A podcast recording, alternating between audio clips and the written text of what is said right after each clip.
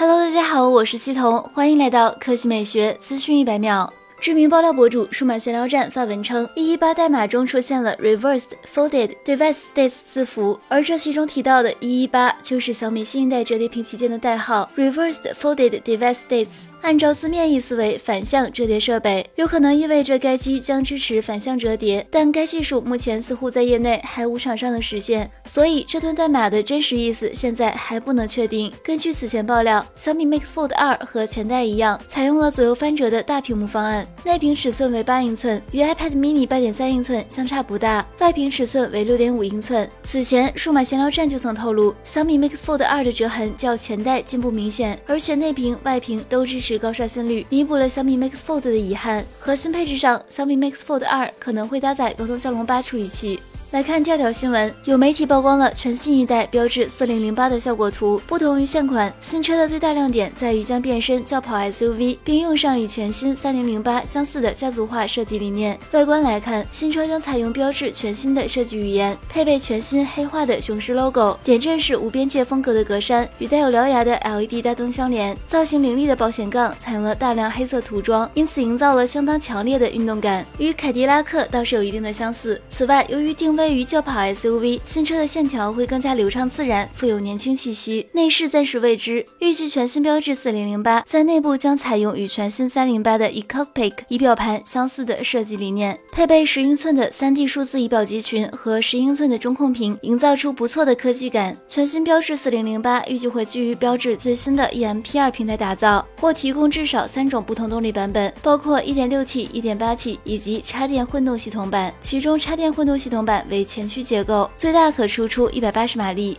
好了，以上就是本期科技美学资讯一百秒的全部内容，我们明天再见。